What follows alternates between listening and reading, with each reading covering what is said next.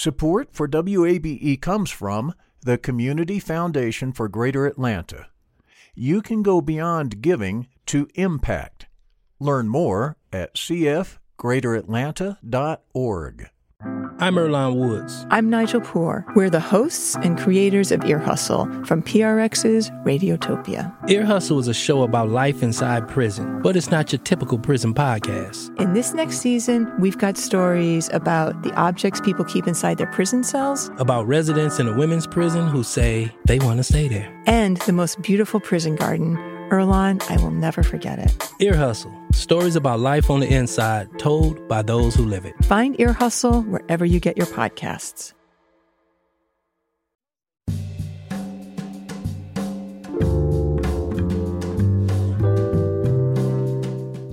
From WABE in Atlanta, this is Closer Look. I'm Rose Scott. Coming up on today's program, how the pandemic is continuing to shape nursing home care. We'll hear from one of the region's longest running providers. Also, a new affordable housing complex is underway in Atlanta, and it has the backing of one of the city's healthcare systems. I'll speak with the CEO of Mercy Care and talk about the connections between stable housing and healthier communities. Plus, remembering the contributions of Bill Russell, the NBA Hall of Famer and civil rights activist, died Sunday. He was 88. Ron Thomas from Morehouse College joins me later in the program. And in just a moment, we will remember Nichelle Nichols. A sad day for so many Star Trek fans and more. All that's just ahead. But first, this. This is breaking news at this time. Music Midtown is canceled. The annual September Music Festival that presents various acts will not take place. And while there's speculation, officials didn't really give a reason, tweeting, quote, Hey, Midtown fans, due to circumstances beyond our control, Music Midtown will no longer be taking place this year. We're looking forward to reuniting in September and hope we can all get back to enjoying the festival together again soon, close quote. Now, early this year, a gun rights activist demanded that the festival lift its weapons ban, this after Georgia's new permitless carry law was passed. Now, Rolling Stone is citing, quote, sources who work with the festival confirmed to Rolling Stone that Georgia's gun laws were to blame, close quote. Atlanta City Council President Doug Shipman tweeted in response, a sad day as Atlanta's Music Midtown is canceled. Public policy has real impacts, and in this case, economic and social implications on a great tradition, close quote. WABE News will have more later today during All Things Considered. Again, the annual Music Midtown Festival is canceled. Now, when we come back, remembering Nichelle Nichols.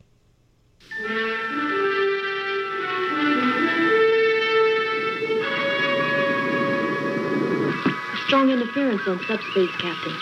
Planet must be a natural radio source. Support for WABE comes from the Community Foundation for Greater Atlanta. If you love Atlanta, you can invest in the big picture. Learn more at CF greateratlanta.org. The field of mental health counseling is growing rapidly, and Richmont Graduate University can equip you with everything you need as a licensed professional counselor while integrating your faith into your clinical practice. Programs are offered in Atlanta, Chattanooga, and online. Apply today at richmont.edu. That's R I C H M O N T dot. And Uhura, whose name means freedom. She walks in beauty like the night. Oh, on the starship Enterprise. It's from your ship. Pipe it in. Sounds like code, sir. Lieutenant Uhura, take over navigation. I want an all-woman security team on every transporter immediately. No one is to transport down to the planet unless it is on my order. Aye, aye, Lieutenant. What are you doing? Taking command of this ship. Ship's log supplemental. Lieutenant Uhura recording.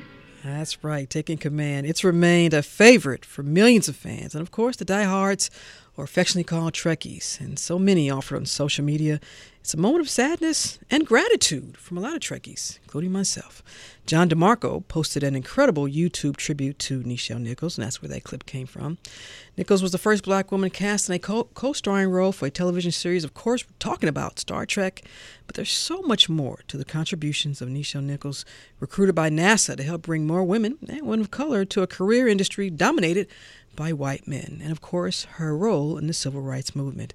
Well, I'm joined now by Ytasha Womack, critically acclaimed author, filmmaker, and Afrofuturist scholar. Ytasha, thank you so much for taking the time. I really appreciate it. Oh, thank you. This is exciting. Yeah, I want to begin just with this tweet from NASA that says, We celebrate the life of Nichelle Nichols, Star Trek actor, trailblazer, and role model who symbolized to so many what was possible. And I think that is a good way to sum it up. What are your reflections on Miss Nichols? Yes, well, uh, there's a, a, popular story about how Nichelle Nichols was considering quitting the show mm-hmm. um, in its early years. As many fans know, she didn't have a lot of lines. She was very iconic uh, and symbolic, but uh, there was a, a, conversation she had with Martin Luther King junior mm-hmm. He came to one of her shows and he convinced her to stay on the show because he said, You're inspiring so many people you're showing that uh, equality is real. You're showing that we can all live in harmony, and we need to see, you know, women, Black people in uh, roles in the future. Uh, and so I, I, just think it's very pivotal that one, she listened to this great icon, mm-hmm. and two, that she had such a grand impact. And a lot of folks may not know, correct me if I'm wrong, but I do believe that Lieutenant Uhura was the fourth in command right? She was the fourth in command, I believe. You know, her level of serenity, I think, was almost a, just a temperament for how to just deal with with controversy. Mm-hmm. Uh, and I, I feel like she she meant so much to so many people because she had this level of grace. She was clearly competent, and I feel like she was she was someone who people could really connect with. Hmm. You know, it was the first time a black woman was featured on a primetime television series like this. I mean, we all know of the contributions of Diahann Carroll and Julia, but you know, black women, yeah, they have been on TV before, but let's be really clear, and, and no one is criticizing them for them, but we know what the roles were. They were using some type of d- domestic or small role, and, and that's not to say that those roles weren't important, but as her character was a main character, and given, I know Ytasha during the 60s, the social impact that her portrayal, portrayal would make on so many young girls like us. And not only just a, another generation, but particularly for young kids to see someone like her in this role. Well, I think about, I, I compare her in some ways to growing up seeing Oprah Winfrey on television where it normalized seeing a, a, black woman host a television show and she's in your home every day i feel like nichelle nichols normalized seeing a black woman on television but also a black woman doing things that men did mm-hmm. um, you know helping to, to fly ships going into deep space uh, and also thinking about people in these imaginary spaces too mm-hmm you know, which she clearly occupied. She is clearly one of the only, she has to be one of the few women, uh, probably even the first, really depicted as a competent scientist in space. Mm-hmm. And for that reason, when you think of women in space, if you're not thinking about uh, Mae Jemison and others uh, in our creative creative worlds, she comes to mind. And that is so important. And this year, as we welcome uh, Dragon Con to Atlanta, and I know because I go every year, I'm going this year, and there's always, always a, a healthy dose of folks in their Star Trek cosplay and what have you. And I, I imagine we'll see this. You mentioned space because NASA realized that they realized that because even after Star Trek, they used Nichelle Nichols. They helped. She worked with them to increase diversity within the space program, helping recruit women, particularly women of color. That in itself also is so important to her legacy. Oh, it's major. And I think many people who are fans of hers aren't aware of her role in recruiting women into NASA. But if you think about it, you know, those women who she was recruiting, it was her image that they saw mm-hmm. um, that could help them think beyond, you know, some of the fields that they were in to say, oh, this is something I could do. I want to be like Lieutenant Uhura. You, this is your space. Um, you are part, you considered, and it's with good reason, a scholar in, in Afro futurism. And I've talked to your buddy Tim Fielder, had him on this program And for, you know, young kids of color who were in this space, I remember I had a friend, Michael, who was in Dungeons and Dragons, and other kids were like, What's that? You know, it is so important to have this this collaborative conversation so other kids, young kids, can be a part of this wonderful, whether folks like it or not or they don't understand it, this wonderful sort of creative space that we're all in when it comes to, you know, sci-fi or Afrofuturism and all that. What do you hope? What's your hope Nichols will be remembered for future generations? Well, her character was clearly iconic, but I think she demonstrates that there's a real relationship between these creative spaces and real life. Mm-hmm. So, you know, you have one of the most iconic uh, civil rights leaders of the 20th century literally convincing an actress to maintain a role because she is inspiring people and giving them a vision of a future. And then she reaches back to help actually bring real women into space. Yeah. So, you know, anyone who says creativity is for the birds, imagination, whatever, you know, we're talking about a lady who gave new life to a character that fell on all sides of reality. And as we wrap up, uh, Ytasha, what has she meant to you personally? Well, she's like a she's ubiquitous in the space. Uh, I mean, it's it's almost like you know when you think about science fiction, Star Trek is so major. Um, she was the only woman, a prominent woman on the show, and so you can't think about science fiction without her name coming up, without her image being one of significance. And for me, you know, the fact she's from Chicago, yeah. as I am, uh-huh. uh, is very special. She had a dance background. She was a jazz singer, yep. and she gets to play in the role of the scientist. Um, I feel that she's so multifaceted, uh, and she took her role seriously and understood the impact. And I think that's something that creatives can be inspired by. Certainly, I am. Not to mention just her her image and style. Yes, because really you can be stylish in the future. Let's be really clear you can be stylish in the future. And there's so many people who've referenced her look in mm-hmm. a lot of science fiction works. The cover of my book, Afrofuturism, mm-hmm. by John Jennings, he said he used her face as the reference. Uh, Tim Fielder used her face as the reference mm-hmm. for his uh, graphic novels as well. And I'm sure if we look through a lot of images oh, of yeah. Black women in space through certain eras, we'll say, she looks familiar. Wait, that's Nichelle Nichols. that is our queen, Ytasha Womack, critically acclaimed author, filmmaker, and Afrofuturist scholar. Ytasha, thank you so much for taking time. I really appreciate it. Got to have you come back to talk about your latest offering in the future. We really appreciate it. I'll look forward to it. Go CAU. look at you. Bye.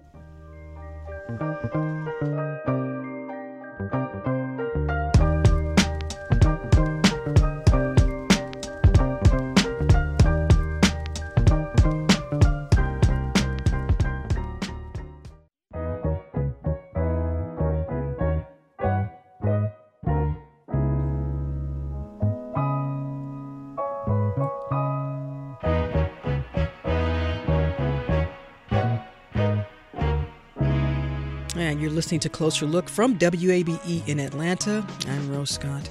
It's been said over and over again COVID 19 has highlighted or revealed inequities, flaws, challenges, and then some within so many of our quality of life areas. And that includes the urgent need for change in nursing home care. Atlanta, our nation, of course, facing a watershed moment, which will require significant structural, systemic, and even organizational changes throughout the nursing home industry. Deke Cateau is CEO of AG Rhodes, the nonprofit nursing home provider, and one of Atlanta's oldest nonprofit organizations that operates three nursing homes in the re- region. CEO Cateau, welcome. Thank you for taking time. I appreciate it. Thank you so much, Rose. Thank you for having me. Well, let's begin with this shifting and changing within the nursing home care industry. What's been revealed to you all? And perhaps maybe nothing new, but maybe yeah. amplified since all of this. Yeah, ab- absolutely. I mean, the first thing I would say is how devastating um, COVID has been for everyone, but really, particularly for our nation's most vulnerable, um, who happen to live in nursing homes, um, and those are senior populations. Um, we we very unfortunately, um, you know, the, the the case point I always turn to is at its highest point, a quarter of the deaths in our nation occurred in nursing homes. Mm. Um, in my organization, we um, had about 30 deaths, and we've had cumulatively about 330 cases. Um, and I do not take that. We do not take that lightly. You know, each death is one too many. Um, but to your point, it, it really unearthed a lot of really issues that we have with how our nursing homes are structured or systemed um, in the United States. And it really has brought out a call for change of that um, in, in our nursing homes. First of all, we want to send our condolences to those those 30 deaths. Obviously, that's 30 families that with lost the 300 cases. Mm-hmm. And I want to ask you though, we also hear about staffing has become an issue as well. Let's begin there. Where are you all in terms of staffing? Have you rebounded to those numbers that you had pre COVID 19?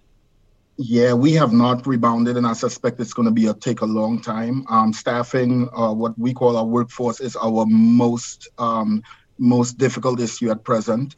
Um, I will say that if you had asked me prior to COVID what was our biggest um, issue as an organization, I would have also told you staffing. Mm-hmm. But of course, COVID has unearthed a whole lot. A lot of people have left the industry um, because of COVID. A lot of the requirements um, because of, of COVID have, have really slimmed um, our staffing um, to, to, to, really difficult levels. But I will say that we have a very, very resilient bunch. Mm-hmm. Um, and, and I think one good thing that has come out of COVID is it has shown um, that many of us knew um, that our staff is our secret sauce. You know, they are the, they are our frontline workers. They're now being seen as essential workers. Um, but to those of us in this industry, we've always seen them as essential.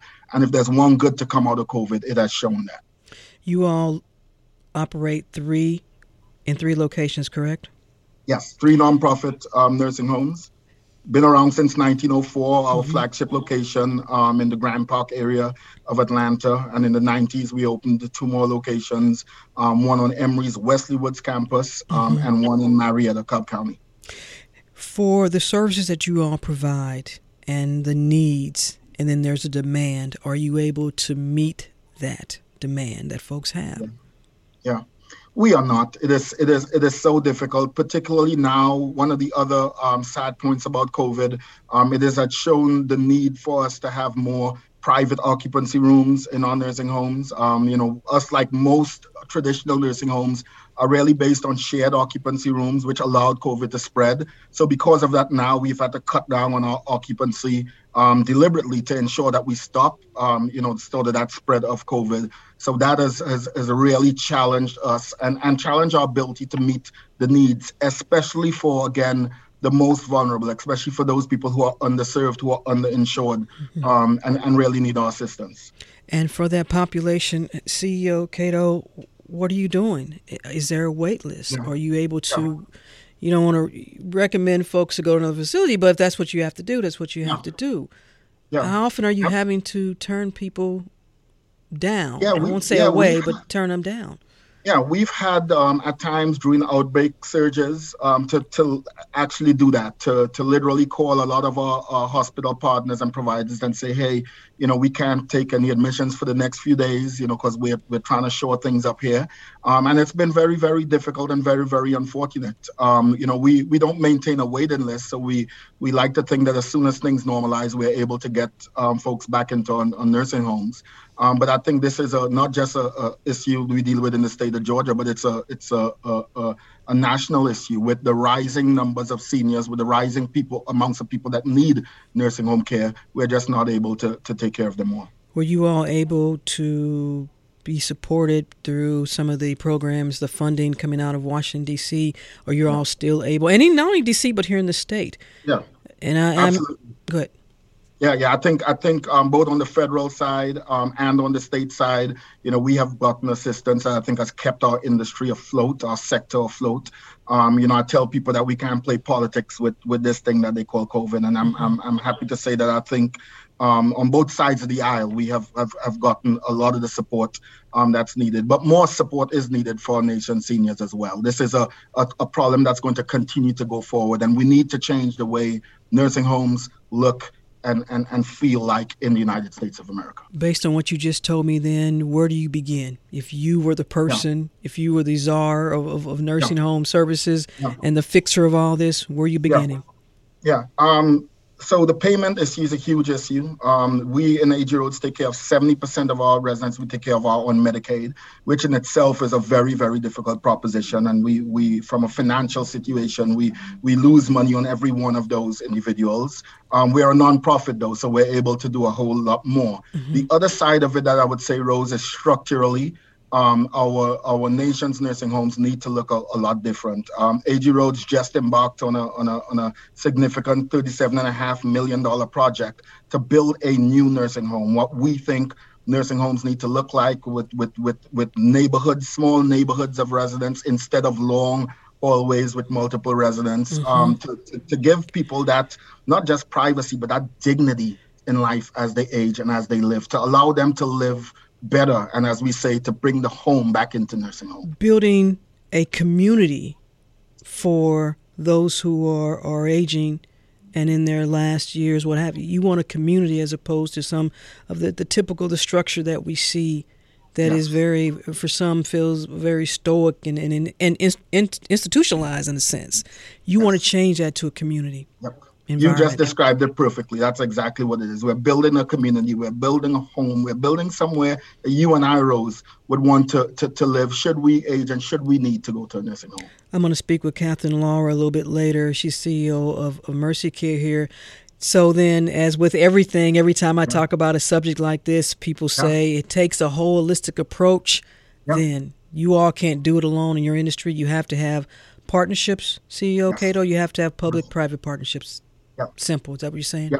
Yeah, totally. Um, Catherine's actually probably one of the best qualified to speak to this. In her, her previous life, she she worked um, a lot with with populations such as this. And you're correct. That thirty-seven and a half million dollar project that we speak about, um, we were lucky through private and public uh, investment, public through through um, governmental programs, and private through philanthropy, to have a big chunk of this, you know, paid for and funded um, which which completely gave us the impetus to go forward with it. Deke, as we wrap up, and I always like to ask this question because our listeners want to know too. We always know about the problem, and then we hear what people say are the possible solutions. But I'm wondering, is there a model or a template out there that folks can look to to say, "Hey, this is what Deke and his army of folks want to do"? His yeah. team. Is there a model out there somewhere, either in this nation or, or somewhere else? Yeah, there is. You know, we've looked at models internationally and here. Um, the best models are based on that sound um, principle of household, of community, like you said, smaller units. We've seen it work throughout Europe. We've seen it even work right here in the United States in some areas. Um, the difficulty is doing that for individuals who do not have the ability to pay. Mm-hmm. Um, but I'm here to say that AG Rhodes is starting one of those models here, and we hope that our project in our, our Cobb community is going to be an, an example um, for many to look and see that it is possible. Where there's a will and where the community is able to come forward um, collectively with that will, we will have a model that be, will be able to be duplicated um, throughout the state and throughout the nation. Mm. Deke Cateau, CEO of AG Rhodes, a nonprofit nursing home provider here in the Atlanta region. CEO Cateau, thank you so much for taking time. I really appreciate it. Thank you for what you do for so many people. Thank you so much, Rose, for all you do for, for, for spreading the spotlight on this as well.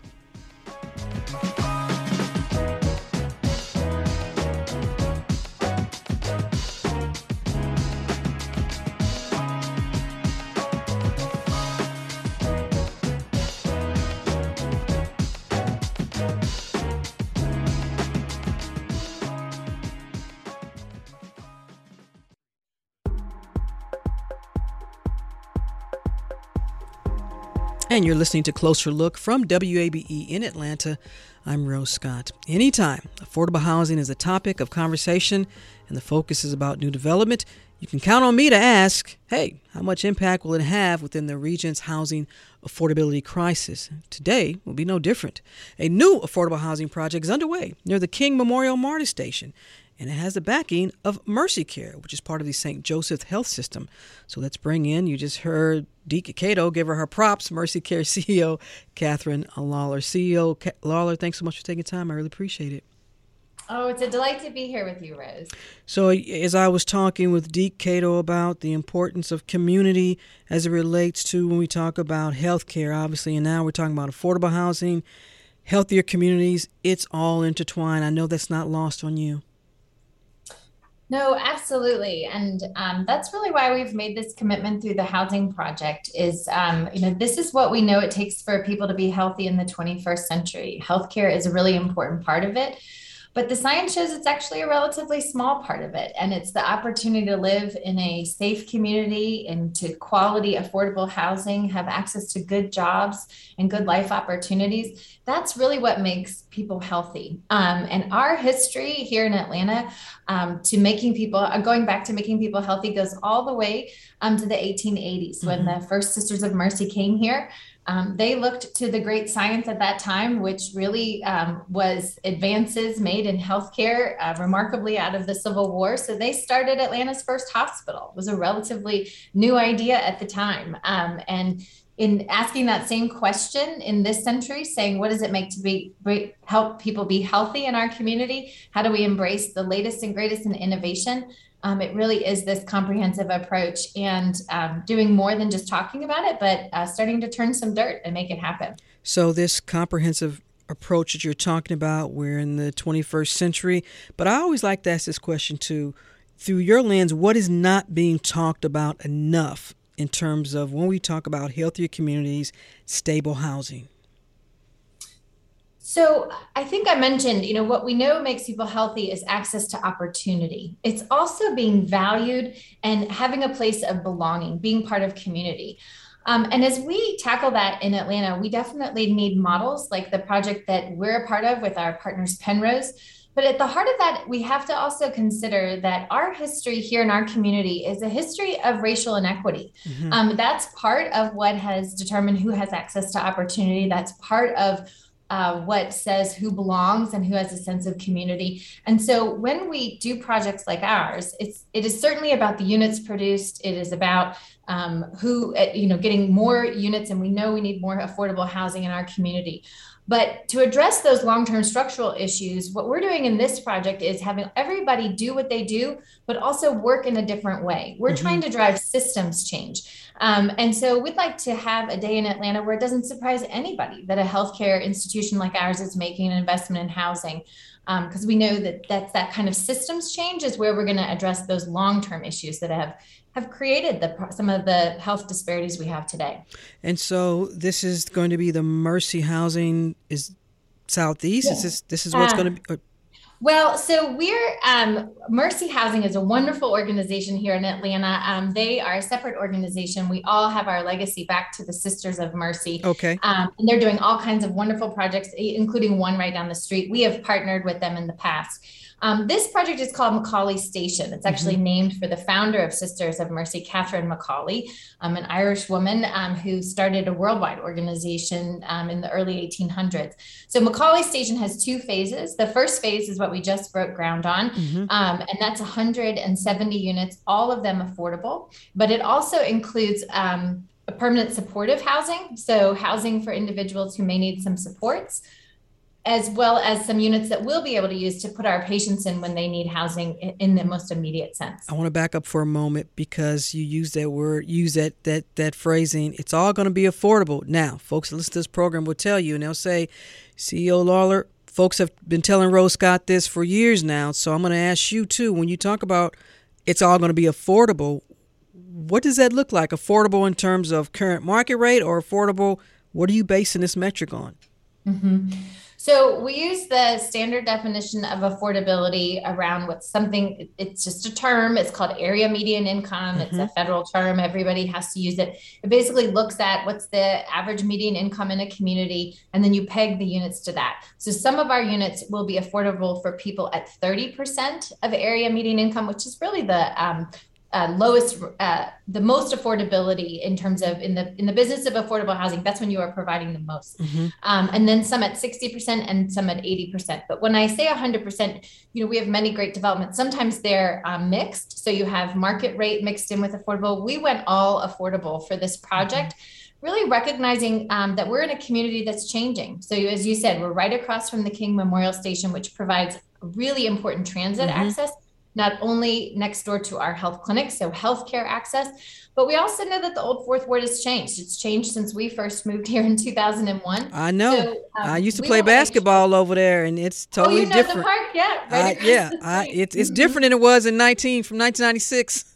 I'll tell you oh, that. It, yeah, it absolutely is. And so by um, putting the stake in the ground here, we we want to make sure that there's affordability inside a changing community, so that um, perhaps residents who have lived here a long time will still have access to do that through having these affordable units. So our first 170 um, will be for all kinds of folks, um, and particularly we have two bedroom units. So if you have a small family. Um, but our next phase, um, McAuley Station uh, phase two, is going to be 100% affordable for older adults. So mm-hmm. we'll have senior units as well, you know, recognizing long, long contributions of so many residents of Old Fourth Ward who are feeling some of the pressures of rising costs. When you think about how this fits into long term plans, when we talk about supporting and encouraging similar projects in the city. And, and, I don't need to tell you that Atlanta does have a, a housing affordability crisis, the, the entire region, and we're not the only city to deal with this. But as it relates to how this fits into long term plans, what is your hope that this is a model moving forward? And are you optimistic that we'll continue to see this? Oh, I absolutely think so. Uh, Rose, just from the healthcare side, this is the future of healthcare. You know, people don't necessarily want um, just health services, they go to healthcare to be healthy. Um, and so, more and more, this is what it takes to be healthy. So, this really is the future of healthcare. It's a, it's just the jargony word is called social determinants of health. Mm-hmm. You know, when we weren't living very long, like 100 years ago, when average life expectancy was more like 47, you didn't talk about things like this. But now that we get to live so much longer, this really is the roadmap um, to investing in keeping people healthy. So I expect you're going to see much more of this. This is the roadmap that you've just said, but are you able to point to other areas in the nation, or even right here in Georgia, where we're seeing that this has already been something that's been one extremely beneficial, and you're able to look at the outcomes for the community that where you are merging this housing and, and, and healthier communities and health centers and everything like that, that you can say that's where we want to be when all this is done. Yep. There are examples all across the country, I'm really glad to say, um, including some here in the Southeast, um, but models um, that have done what we are doing, which is kind of building that campus. So you have proximity and access to, to services but it isn't just about that it's um, making them all available to everyone and integrating it so making it easy to have access to those things so the good news is yes this has been tried many other places this is a special project in atlanta because of this health investment not just from us so mm-hmm. you know we um, have a number of ways that we have have actually invested in this project, including owning the land mm-hmm. um, and making it available to the project in a 99 year uh, ground lease. Um, we have cash in the project. We're 20% owner. Um, inside, uh, the project also has a parking garage for the residents, mm-hmm. but uh, we worked, and this is a very um, interesting aspect of it. it, is also going to be a parking garage for our employees at the clinic. So we were able to combine uses to do that. Um, and then we're part of a much larger network called Trinity Health, and we got them to put cash in the deal as well. Um, so, you know, it, when you embrace affordability, I know you've had many affordable housing speakers on your show before. It's a complex business, mm-hmm. um, and, and not shying away from that complexity is kind of one of the examples of this project as well what you can't control all the time obviously is the market. And there are as we know now with the supply chain there are things tied to that that you all can't control which might be the cost of goods might be the cost of labor because you're working with partners here. Um, you all had to get a little bit of assistance. I believe you got a housing revenue bonds. Has that been all completed and, and implemented and on on par here? Yeah, we were lucky to invite um, a number of partners uh, to the project, so including a really robust financing package. And again, we have a partner in this, Penrose Development, who really brings that affordable housing experience um, to the table. We've been, and we were able to bring the healthcare as well as the healthcare financing. And that combination is what made this successful. Um, but we also raised funding for this project. And so, because of the unique appeal of the integration of health and housing, people really got that message and know that we need these kind of models in Atlanta today. So, we were thrilled to have some other um, great community investors as well. So, yeah, very optimistic. Looking forward to moving residents in. Uh, you know, we're well into construction, and um, you know, it's an exciting uh, model to do. But of course, as you know, and you've been talking about many times on the show, we've got to have more and more of these units. If we're going to address affordable housing in Atlanta, it's certainly an all hands on deck. Um, and we want to show how maybe maybe not a usual suspect partner can come to the table and contribute just as much as uh, longstanding partners and leaders in affordable housing. And as I've gotten two emails, it just popped up. Rose, when will these units be available? And again, this is a 170 unit affordable housing project. This is really this is off of Gartrell Street. Yep, exactly, Rose. You know this exactly. Yeah, right across from the MLK MARTA station and the MLK Natatorium. So folks will be right across the street from a beautiful and folks ready to move in, Catherine. Yeah. I got to wait a little bit. Well, we're going to work as fast as we can, but we think um, we'll be able to move folks in in, in February of 2024. So um, we have about it takes us about uh, 22 months uh, for the yeah. construction period, um, but uh, we'll be engaging with the community and talking about it and making sure people know everything they need um, in order to make an application to this project well before that move-in date. So more to come on that. Um, but we also we sort of view this construction project, um, construction period, as an opportunity to have a conversation with Atlanta. You know mm-hmm. that we it, as I said to you, we don't want the goal is not to make the most special project in Atlanta. We want this to be a normal way of doing business. So, however, we can invite the community in to both learn more about it um, and to shape uh, the, what this project is, but how it can inform future projects as well. That's how we really make that long term systems change. And I can tell you, uh, and I am probably speaking on behalf of the community here, all the communities, all the neighborhoods.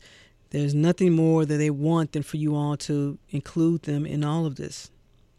Yep. Well, you know, I will tell you, Rose, uh, we have learned uh, working in Atlanta for many years and trying to be uh, very present to immediate health needs that one of the most important things you can do is meet people where they are. Um, but when we ask people, what does it take to be healthy? One of the top things they say is that sense of belonging, that mm-hmm. well being comes from being a part of a community and contributing. You know, people don't expect le- life to be without its bumps, um, but what they do want is to be heard, uh, to be engaged, to feel empowered. Um, and uh, we really want to make that commitment. Again, this is important that we're adding units, but it's in, the, in a campus where that belonging will be central uh, to the values we want to deliver here. All right, a new affordable housing project underway near the King Memorial MARTA Station has the backing of Mercy Care, which is part of the St. Joseph's Health System. Mercy Care CEO Catherine Lawler, thank you so much for taking time. I really appreciate it. Thank you, Rose, and thank you for all the work you do for our community. Thank you.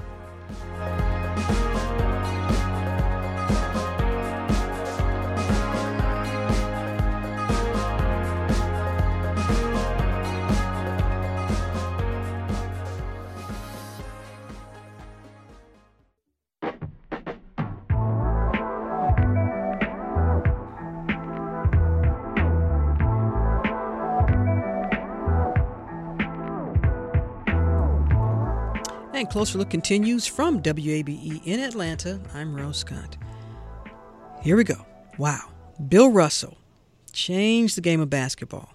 Bill Russell was a pioneer, but for many reasons beyond his 11 NBA titles and career stats. The Hall of Famer considered one of the greats to play professional basketball before Michael Jordan's dominance in the league. Russell was held as the greatest to play the game, and you could have any argument you could before then, but you weren't going to win.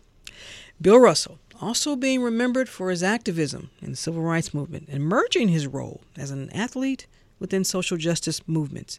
I want to welcome in Ron Thomas from Morehouse College, chair of the Journalism and Sports Culture and Social Justice, Justice Department, to talk all about this. Ron, welcome. Well, thank you, um, Rose. It's a great to be able to hear to be here to talk about Bill Russell. Yeah, you know, it, it's interesting because you and I have had these conversations before. Folks love to have the who was the greatest, who was this, who was that. But let's be really clear for folks that don't know. Before Michael Jordan, before he started dominating, when you had that conversation, it, you were going to lose if you didn't say it was Bill. It was Bill Russell.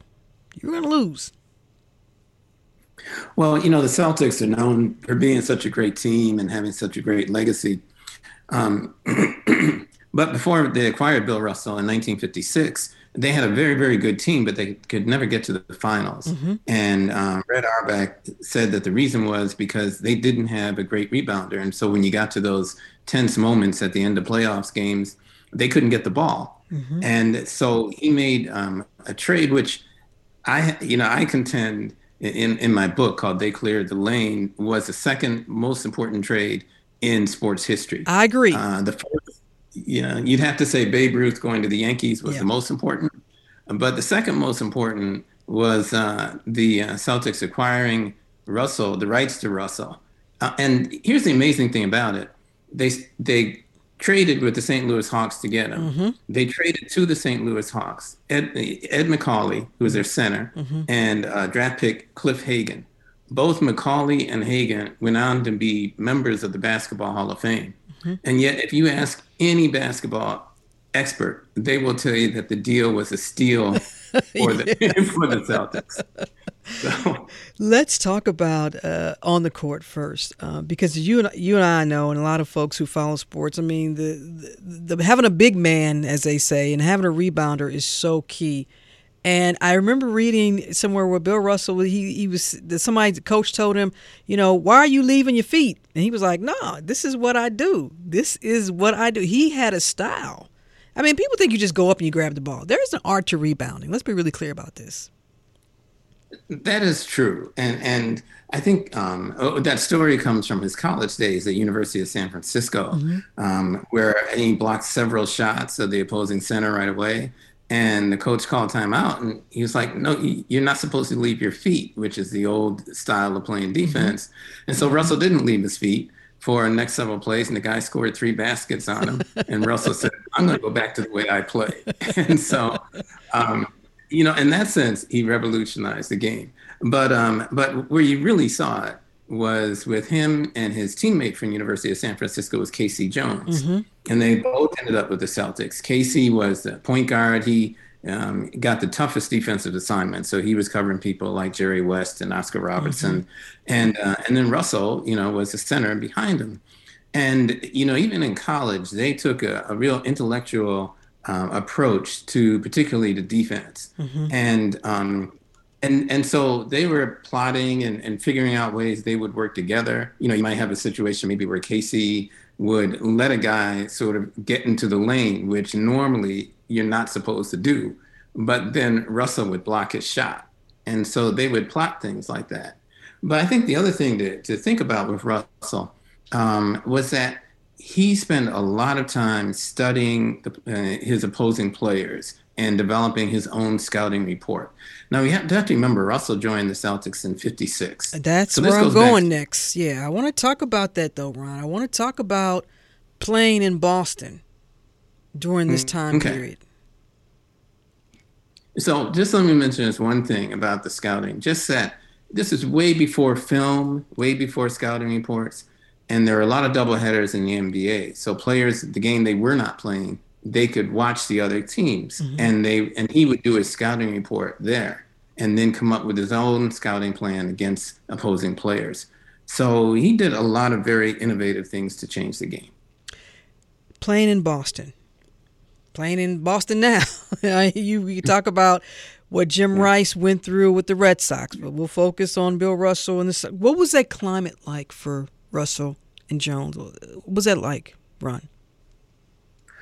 Well, Boston had a reputation um, of being a racist city, and it, there were certain times where where it got worse. Um, one of the you know one of the um, times actually was during a time when there was all this uproar around the country about school busing, and um, one of the interesting stories about Russell is he was not afraid at all to speak out against racism.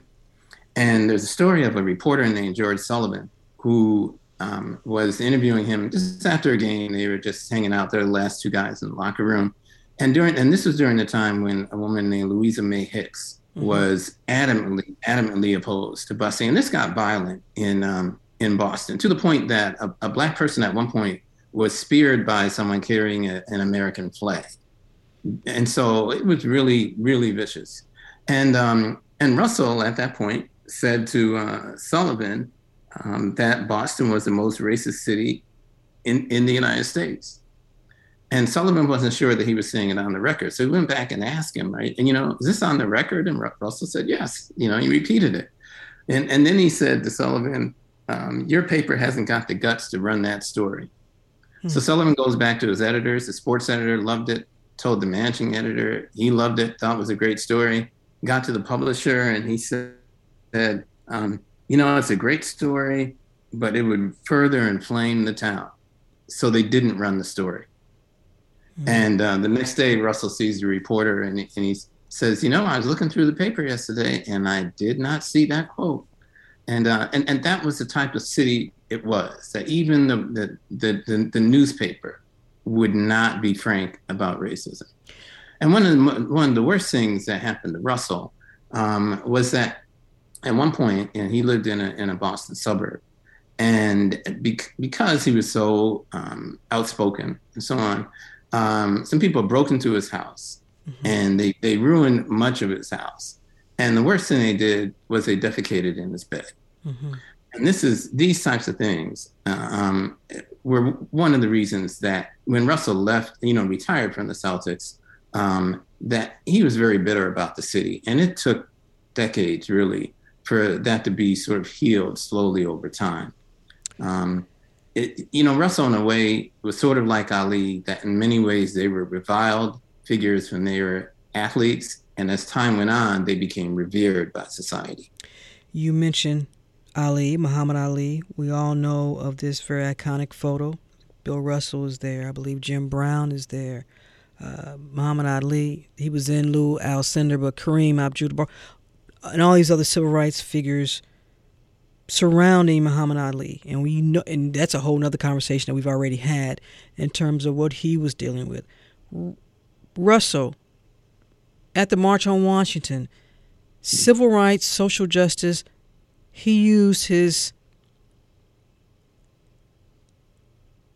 he intertwined both of these.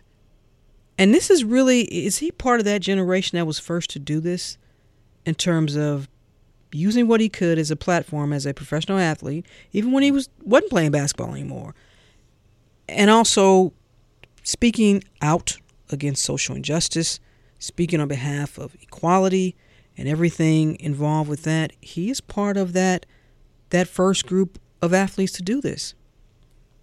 Well, he is, and I think it's really important to think of this in context.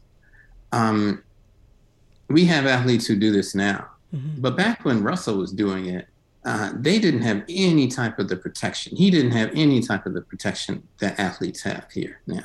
For instance, the, the Basketball Players Association was formed in 1954, mm-hmm. but it wasn't recognized by the owners as the you know as the um, union for the players until 1964. So you know, if Russell said something outspoken, and had he played for different owners um, than than Walter Brown and um, with the Celtics, you know, suppose they suspended him mm-hmm. for being outspoken. Well, he didn't have a union that was strong enough to back him up, you know. And um, this is a time when players didn't have agents. Uh, they, they didn't have the support, and so Russell was going out on a limb. Now he he he certainly did have the support in that he had a great owner in Walter Brown. He had a great coach in Red Auerbach, and and they backed him up. But still, the fact is, um, he was in a very vulnerable position when he spoke out the way he did.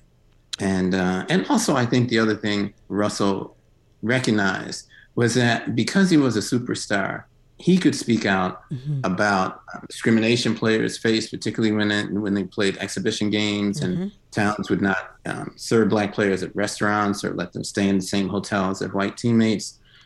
You know, when he spoke out, he was really speaking for other black players too throughout the league, who because they were not superstars didn't have the protection he did. He didn't have to worry about his job, mm-hmm. and I think um, some people might have used it as an excuse to not say anything, but he used it as a reason to be outspoken.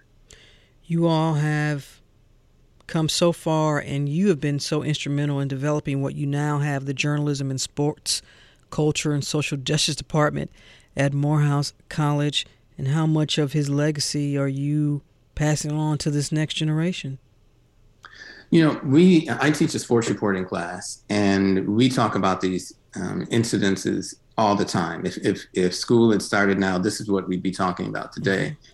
And um, and you know, I also teach a news writing class, but I'd be talking about it there too because he's so important. Um, but I, I want to mention one thing that's a concern of mine for other educators. Mm-hmm. You know, there are states like Florida and others where they put in these rules that really limit how much teachers can talk about race. Mm-hmm. And, and this is where you, this is one case where you see the harm. If you're a high school teacher, now you know your, your students are NBA fans and they've heard about Bill Russell, so you want to talk about it in class, let's say. Mm-hmm. Well, if you are not supposed to talk about racism in America and about what's happened in the past, then you can only talk about half of Bill Russell's legacy. Mm-hmm. You can only talk about him as a player, but you can't talk about what we spent most of our talking most of our time talking about and that leads to um, a lack of education for the generations to come. Absolutely and being limited as an educator to how you talk about race and racism when it's all there. It's not like folks are making it up. It's all there. As you wrap up ron what has bill russell meant to you? You've covered sports for a long time. You've covered so many athletes and particularly in this space when we talk about activism. What is his legacy to you on a personal level? Well, I think he certainly is a beacon for those of us who care about these issues of uh, racism and civil rights and, and, social justice in sports and, and in society. Um, I think these people who spoke up uh, when they were not protected and uh, and um, and continued to speak up after people tried to abuse them in different ways um, those go beyond greatness in sports, they become heroic figures. And uh, Russell certainly is one for me. Absolutely. From Morehouse College, he's the chair of the Journalism and Sports, Culture, and Social Justice Department. Longtime colleague, friend, Ron Thomas, thank you so much for taking time. I really appreciate it. You're welcome, Rose. And that's it for this edition of Closer Look. Our producers are Janine Etter, LaShawn Hudson, and Daniel Razel, and Pat St. Clair. Lennox Johnson is our Closer Look Summer intern. Our engineer for today was Daniel, pulling double duty. A reminder to let us know your thoughts on today's program or any other. Just send me an email, rose at wabe.org. And if you missed any of today's incredible show, you can find the entire program online, wabe.org slash closer look, as well as in our podcast. So subscribe wherever you like. Stay tuned to 90.1 WABE Atlanta. I'm Rose Scott. Hi, it's Terry Gross, the host of Fresh Air. We bring you in depth, long form interviews with actors, directors, musicians, authors, journalists, and more. Listen to our Peabody Award winning Fresh Air podcast from WHYY and NPR. The Gold Dome Scramble podcast is now plugged in, a WABE Politics podcast. New name, same on the ground reporting from us, WABE Politics reporters Sam Gringlas and Rahul Bali. We'll cover local, state, and national politics as we talk to politicians and voters to break down each week's biggest headlines. New episodes drop on Fridays. Listen and subscribe at WABE.org or your favorite podcast platform. WABE.